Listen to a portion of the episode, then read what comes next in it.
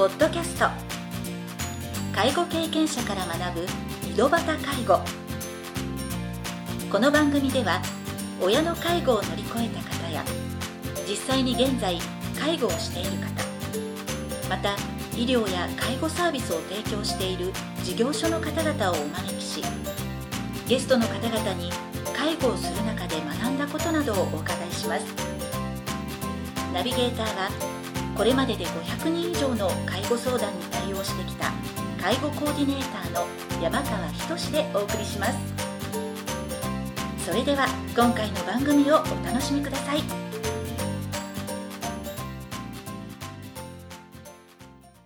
皆さんこんにちは。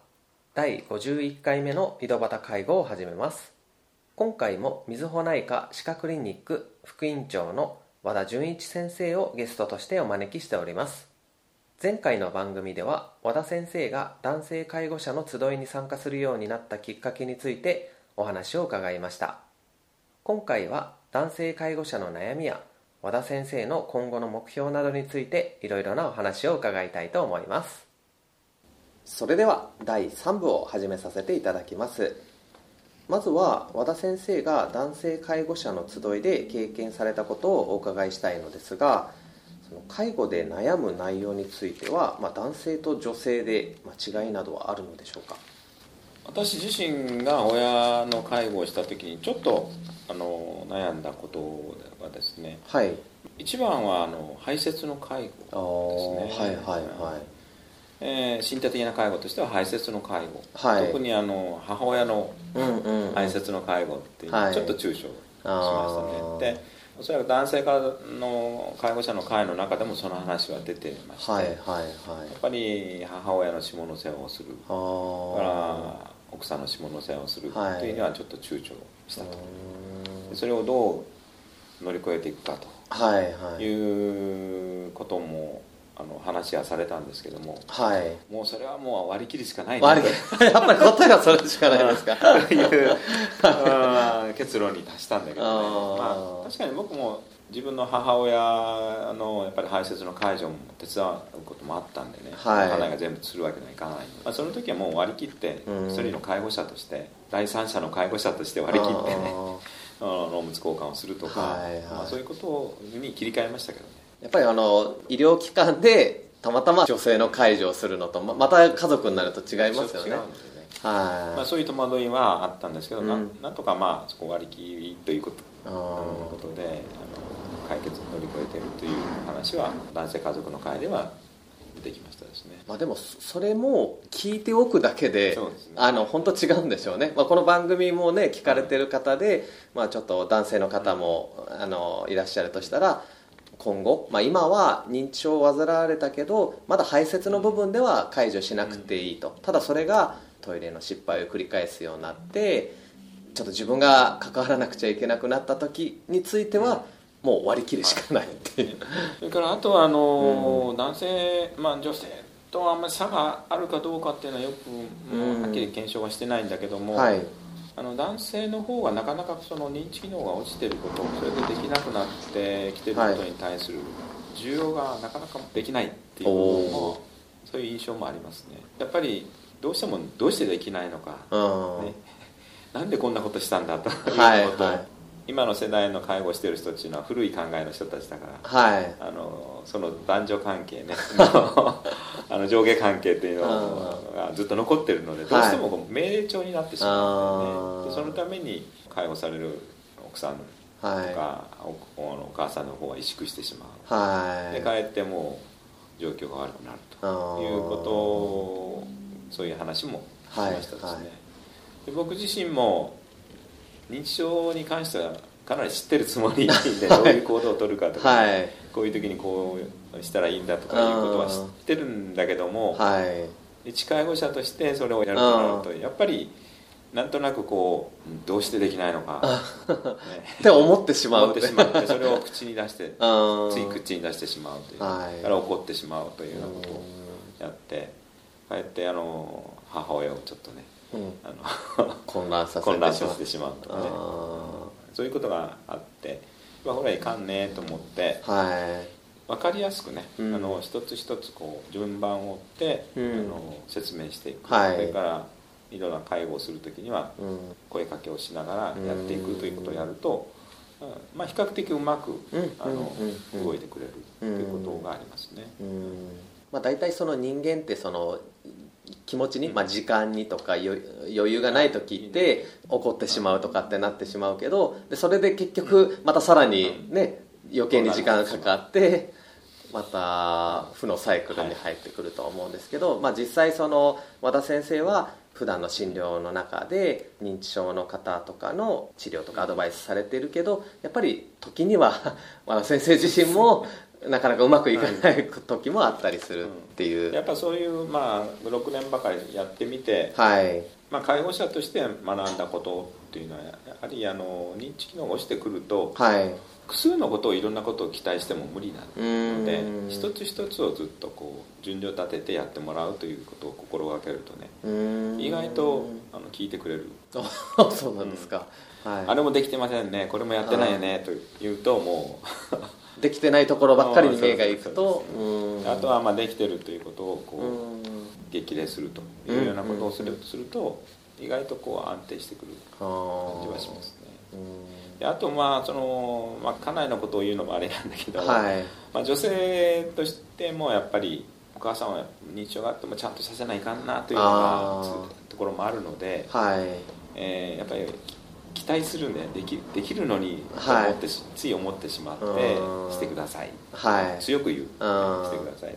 できたらしてくださいねって言えばいいんだと思うんだけどもうん。してくださいって。はいはいはい。それからおトイレ行く時は言ってくださいねとかって強く言ってしまうとちょっと反発が来るというね。うん。まあ、そういうことを経験して家内とよく話をするんだけどあんまりこう強く言いすぎる口調をですね。強く言うような口調っていうのはあんまり良くないよね。でまあ相手はその全くわからないわけじゃないから、うんうんうん。分かりやすく言えばなんとか意思が通じるんじゃないですかねっていう話をすることがよくあります、あの一番男性のと女性の介護でちょっと違うなと思うところって言えば例えばお嫁さんがお義理のお母さんを介護する時っていうのはやっぱりお嫁さんの立場もあるものうだからそれをこう他のね兄弟の方からいろんなことを言われたくないっていう心理も働いてはい。かなり厳しくやるところがある。やってないと思う。思われたら嫌だからね。あ真面目にやりすぎちゃったりとかしてそれでもう疲れる。というような現状があるんじゃないかなと思いますね次の質問で男性介護者が陥りやすいポイントっていう風な話をね質問したいなとは思ったんですけどやっぱり女性によってもうん立場が違うとどんどん行き詰まってしまうっていうのはやっぱりそこの中で自分でここまでちゃんとしなければならないっていう思いが強いとそうですね。うーん。だからあまりこう介護っていうのをガチッとこうね、あのやろうとするっていう意識が強すぎるとはい。かなり負担になってくるなっていう、実際はその周りの兄弟もそこまで しなくていいのに って思ってたりもするかもしれませんよね。だからそういう意味ではそのやっぱりあの集まってきた時に今お母さんの状態こうなんですよと、まあ、こういう状況だから少し協力してくれませんかとかね。うん。そういうのはフランクに話せる、まあ上手に甘える、うん、ような状況を作ってあげないといけないかなと思いはいはいますよね、はいまあ、そういったところではねなかなかその親子間とか兄弟間でうまくスムーズに、うん。あのそういったえーその関わり合いができてない場合は、まあね、医療従事者とかケアマネージャーさんとかが上手に。第三者が入ってあうん。の話をしてあげるとかね。うん。そういうことも重要だと思います、はいはい。やっぱり育児だけで集まって話をすると、うん。あなたしたくないからそんなこと言ってんでしょとかね言はいはい。言う方がおられるんだよね、これを同じことでもケアマネージャーとかが言うと なんかまっとうな意見に なるような。第三者が見てそれをそういうふうにうん。動かしてくれるとね、はい。まあ、やっぱ困ってるんだよなっていううのんが分かるんじゃないでしょうかうね、ん。そうですね。まあそういったところではうまく医療従事者とか介護関係の人を上手に 使う第三者として介入してもらうことで、まあ、うまくうん。解決していく、で実際あの僕の見てる患者さんでもいろいろ問題が起こった時にははい。一人介護者だけじゃなくてはい。他のあの兄弟の方も一緒に来てくださいおほうほでそれであの今のあのお母さんの状況っていうのをお話ししますと、うんいうことで兄弟間の解剖されている方のあの状況とかですね、はい。ごご本人の状況とかいうのを理解していただけうる、ん。そういう場が必要かなと思いますけどね、まあ、そういう時ね何かあった時だけ報告するんじゃなくて、まあ、ちょっとあのポイントポイントで、あの起こる前にもちゃんと情報共有していくっていうことが大切ってことですね。一人介護をしてる一人だけに全てをね、うん。もう任せたよっていうふうになってしまうと、はい。いろんな問題が起こってきますよね、うんそれはもうね長年ね 大分から含めるとまあ、そこの中で多分いろいろな経験をもとにそういった解決方法で落ち着いてる、確かにね親子関係がうまくいかずになかなかこう来てくれないといううん。ご家族もあるかと思うんだけども、はい。やはり、えーサインは出すべきですね。そうですね。SOS は求はいはいめるべきだと思うんだけど、はい。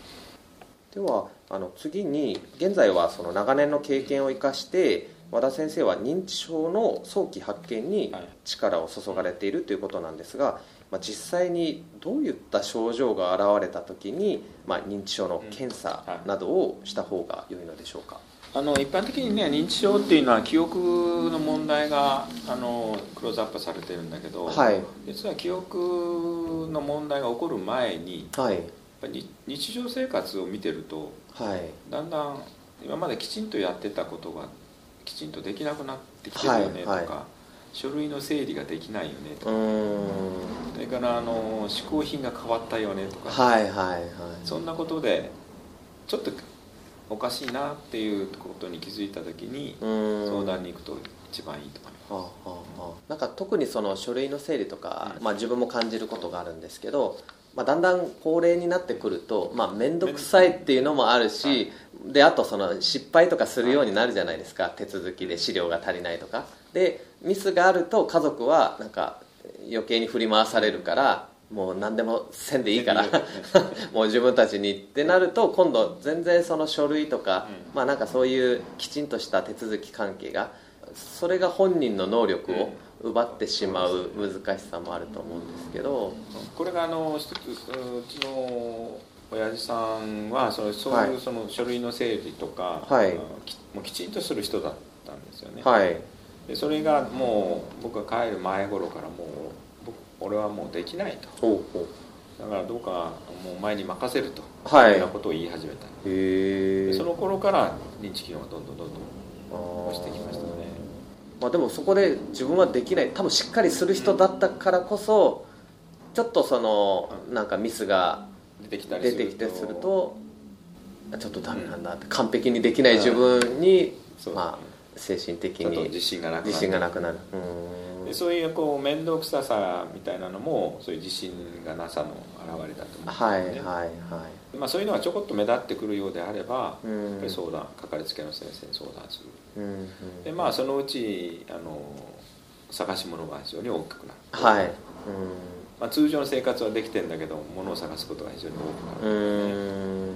それからあとあの処理がうまくできない、はいはいはい。そういうことに気がついたらちょっと相談に行った方がいいかなと思いますね。やっぱりもう認知症だって明らかに分かって検査を受けるよりもその早期発見することによって、やっぱりそそれからの人生が家族にとってもご本人にとってもまあ良くなるからだとは思うんですけどやっぱり早期発見のメリットっていうのあはの早期発見のメリットはですね大体認知症の経過っていうのはこういうふうな経過をたどるよっていうのはほぼ確立されてるんではい。それを家族が早めに察知することができる。はいはいはいメリットが一つですねそれから医療的に言えば1割ぐらい治るうんうん。治せる治療があの認知症があると言われてますはいので、はいまあ、それを早めに見つけるとう思うんですよね。ん。それからあとケア的な面から言えばさっき言ったようにこのこういう時期にはこういう症状が出るよということを予測できるのでうん。早めに対応ができるということとうん。介護する側もちょっと余裕を持って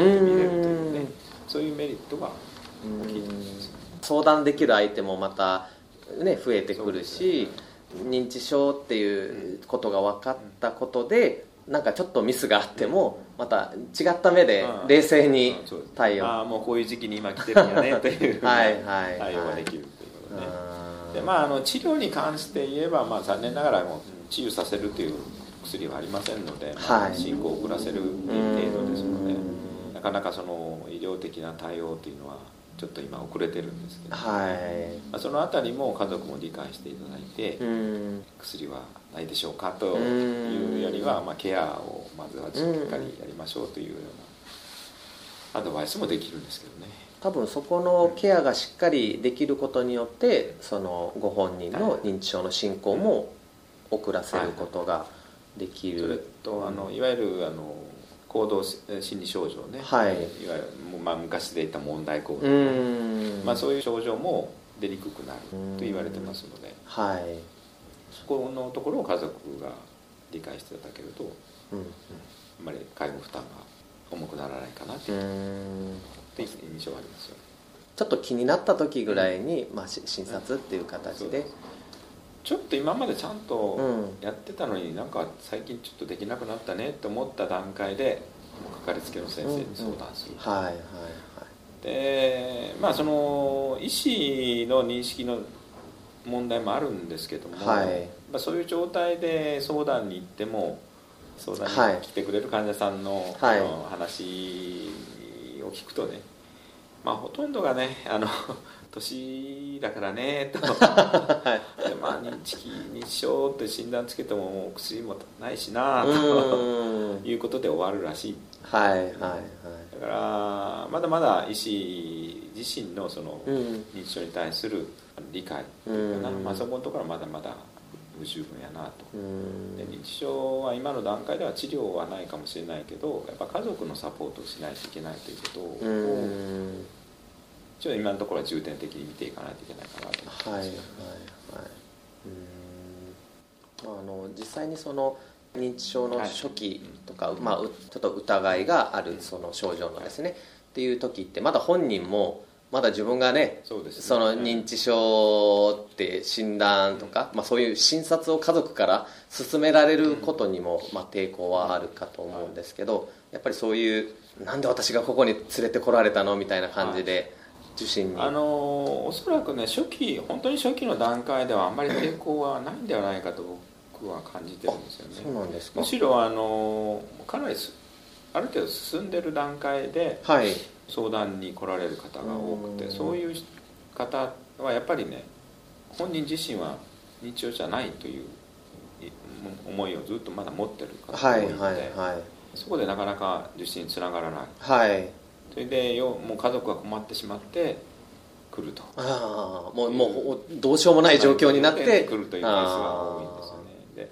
ででなぜかって思ったんだけどややはりちょっとな何かおかしいねという段階では相談に行ってないんですああはいはいはいはでい本人が行かないといいんじゃなくてそういうちょっと進んだ段階になると本人はもういかんといううん。反応を示してるんじゃないかという印象がある。じゃあ実はちょっと意外だったんですけどし初めの頃の方が、うん、あの行きやすいとああそうだったんですね。意外とあの何か本人自身もあの最近忘れやすくなったねとかね、はい。えーできなくなったからちょっと不安があるねとかそういうのを持ってることが多い。はいはい。まあ、だから、まあ、自分もやっぱり問題意識を持ってるから、もうちょっと、はい。まあ、あとは言い方次第だとは思うんですけど。それとあとあの認知症っていうのはあとすぐ精神科につなが ってしまうもんだから、はいはい。本人もねちょっと躊躇するで拒否するところがあると思うんだけど。はい。やっぱりあの身近に話せる先生に相談にまず行こうというこはいとと、はいそれからまあ今調子悪そうだからまた病気が悪くなってるんじゃないかっていうことで検査に行ってみませんかとかあのまあ何か的な病気がなければうん。健康診断しばらく受けてないから、ねうん、検診受けるっていう感じでうん。行ったらどうですか？とかね、うん。あのそういうのをちょっと進めるんですけど、うん。そうすると大体来てくれることが多いですけどね。うん。ここに来てからもそういう方がおられて、はい。えーもう絶対受診もう行かない。俺はどこも悪くないとはい。いうことで、あのしばらくあの家族の方が困ってたんですけども、はい。とにかくねあの認知症とか言ったら言わないでくだあさい。あはいはいはい。まあちょっとなんか調子悪そうだからちょっと検査に行きましょうと。はいはい。体の検査に行きましょうという形でうん連れてきてくださいと。はいはい言ったらだい大体来ましたですね受診に来ました。えで実際調べてみるとやっぱり認知症かなり進んでることが多いです、はい本当に初期に中人は実はいない。実はいない。ああそうなんですね、意外とね、はいはいはい。だけどまあやっぱりその介護保険の申請をするにしても必ず主治医はね、はい。い、ないといけないけど、まあ、主治医がそもそも最初から病院嫌いで、うん。あの行ってない方も、まあいますからね。ねあのごくごわずかですけど、いますけど診察を進めるのは難しいけど言い方とか、まあ、進め方次第で、うん。まあ、経験から言えば受診しない人の特徴としてはそのほとんど医療機関にかかってないっていう人が多い印象がありますね、うーん。あの通常かかりつけの先生を持っておられる方は何らかの形で話ができるから、はい。行かないっては言わないんですね。定期的に通ってる人ですね。まあ、どこもかかったことない。健康診断でも異常言われたことがないとうん。いうことでなんで俺は、はいはい。あの診察に行かないかんので拒否されると。はいはい。いうベースがあるね、あそこら辺はもうあのちょっと家族も気になりだしたらちょっと長いスパンで受診につなげていくっていう気持ちがないといきなりもうあすぐ予約していきましょうみたいな感じでいくとはい。難しいかもしれないですねそういうそれとあとあの身体症状の方からはい。攻めるという、ああはいはい、まあ、やっぱり何かしらね そうそうなんかご高齢になると。まあ、しばらく病院行っとらんから、はい。ちょっと一回行こう行きましょうかねっていう、うん。そういう働きかけも有効かなと思います、まあ、まずは心配してるからっていう体のことをですね。うん。それをねあの先生から勧められるのか、まあ、娘さんなのか、まあ、お孫さんなのかいろいろなね一番いいのは身近な人はちょっと反発されるので第三者の方がいいですね、はいはいはい。だからちょっと離れてる人から。そうですね。うんそれからあのもう一つの問題はもうどうしてももうい受診しないと、はい。家に行ってみたらほとんど生活が十分できてないという人も、うんうん。ケアマネージャーから相談があるんですね、はい。そういう場合はもう往診で行く。あ往診でいく。はい。でうんえー時々あの包括あの地域包うんう括んからちょっと往診してくれませんかはい。依頼があるんですよ、はい。そういう時にちょっと行ってみる、はいはい。まあ、医師側のスタンスとしてはそのスタンそういうスタンスも必要かなと思います。はいはい。そそれ往診自体は受け入れてくれた状態で行く？意外と受け入れてくれます。あそうなんですか。へえ行くのが嫌なんですか？その方。行く行くのは嫌なんだけど先生が来てくれるなら話します。へえそこもこう手に話し方によるんです。ああということですね。あまあ、過去で3例ぐらいそういう人がいるかな。ーもうかたくなにもう絶対行かない。行かないっていうその後は一回人間関係作ったら、うんそっからは大丈夫みたいな。その後また外来に来るようになるんですか？外来には来ません。やっぱりもうもう往診で。そういう方がいらっしゃるんですね、中には。へえ。それは別の形認知症の中でもちょっと違うタイプの認知症かもしれない。はいはいはいじゃあやっぱりそのかたくなにやっぱり外来は難しいからもう受診はもう無理だって諦めるんじゃなくて別の方法もあるそうですそういう往診とか、ほまあ、訪問診察とかね、うんうん。まあ、そういうのをちょっと依頼すると。はい。いう、あの方法もあります。でその精神科の先生が行ってくれるという場合もあるでしょうし、はい。それからかかりつけの先生が行ってくれるという場合もある。うん。まあ、相談してみるのも一つだと思いますまあ、かかりつけがななければ誰かを訪問してくれる先生をちょっと探はいはいして、はい。ケアマネージャーから探してもらうとか地域包括から探してもらってうん。行ってもらうとうん。いうことも一つの方法ですね。はい。それはもうかなり初期の段階というのは少しうん進んでいるケースが多い。もうこんなんもうもう無理だ。これ以上はもう様子を見ておけないっていうことですよね。うんと最後にですね今後の和田先生の目標などを教えていただければと思います。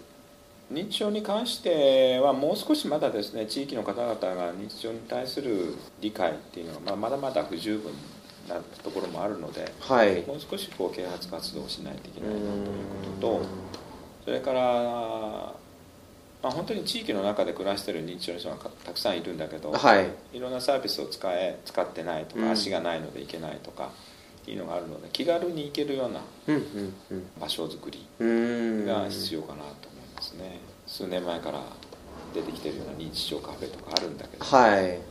まああれもねあのなかなか広がらないところがあうんるん。で、もうちょっと力を入れた方がいいかな。はい。ということと、それからもう一つはあの、まあ、家族の会なんかとあの協力して、まあ、認知症サポーターというのを要請してますよね、はい。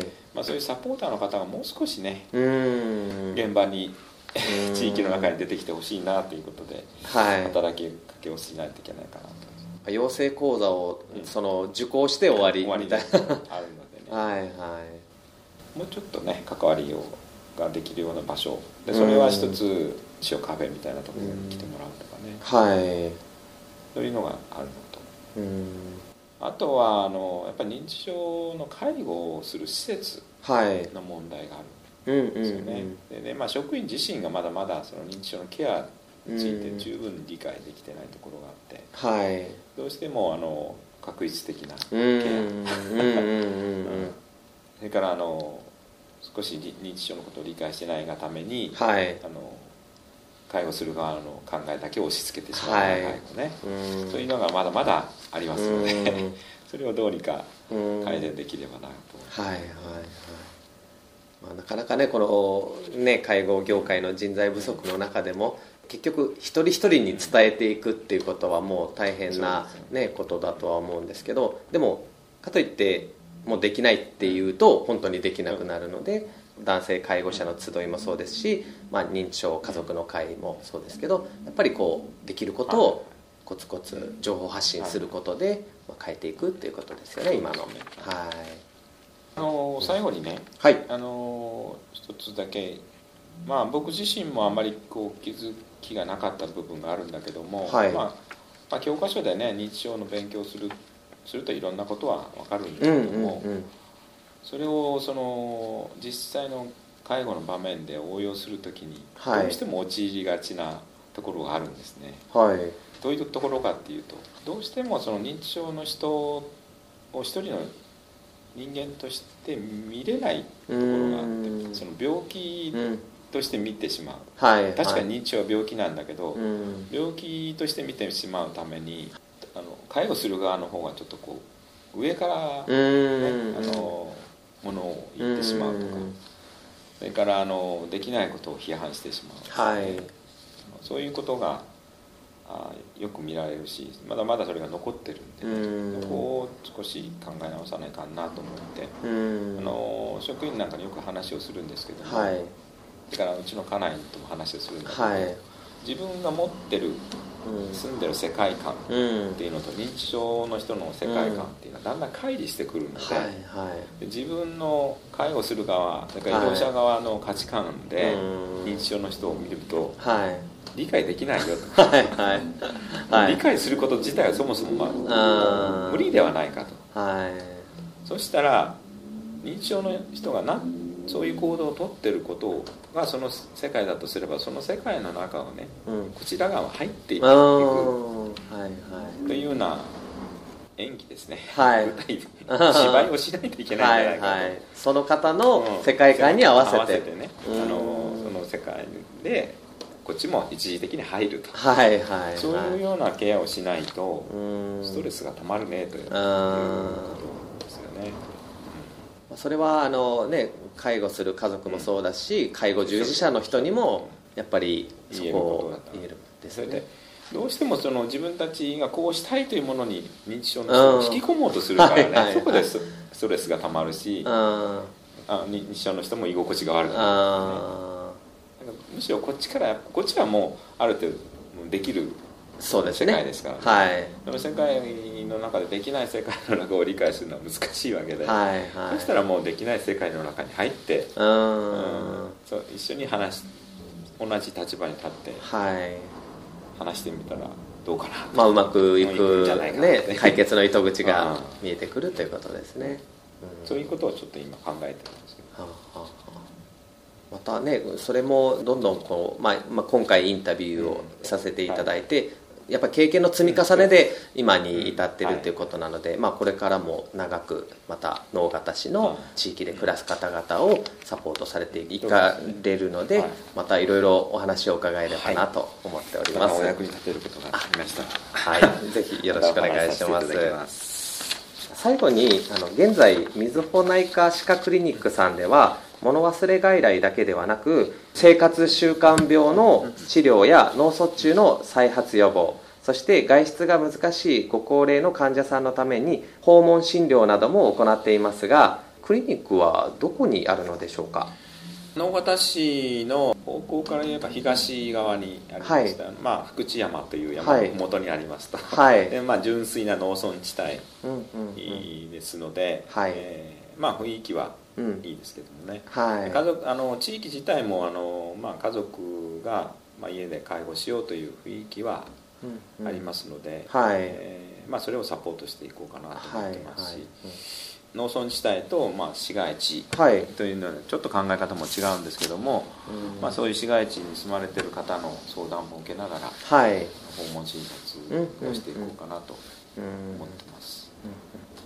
あの詳しくはまた私のホームページ上で、はい、まあ、所在地と、まあ、連絡先、あのなどをあのご案内しておきますので、の認知症とか、まあ、あとその脳卒中の再発予防だとか、まあ、生活習慣病で、まあ、ちょっとあの気になる方は、えー、直接お問い合わせいただければと思います。それでは今回で和田先生のインタビューは終了となります、お忙しい中全3回にわたってインタビューにご協力いただき本当にありがとうございました、はい、ありがとうございました今回は和田先生のインタビュー第3部をお届けしました。次回もまた新たなゲストをお招きして介護や医療などについていろいろなお話を伺いたいと思います。それでは次回の配信をお楽しみに。今回の番組はいかがでしたか？この番組ではリスナーの皆様からのご質問なども受け付けております。メールアドレスは「ひとしの H 小文字で h. 山川19アットマーク gmail.com h. 山川19アットマーク gmail.com ですそれでは次回の配信をお楽しみに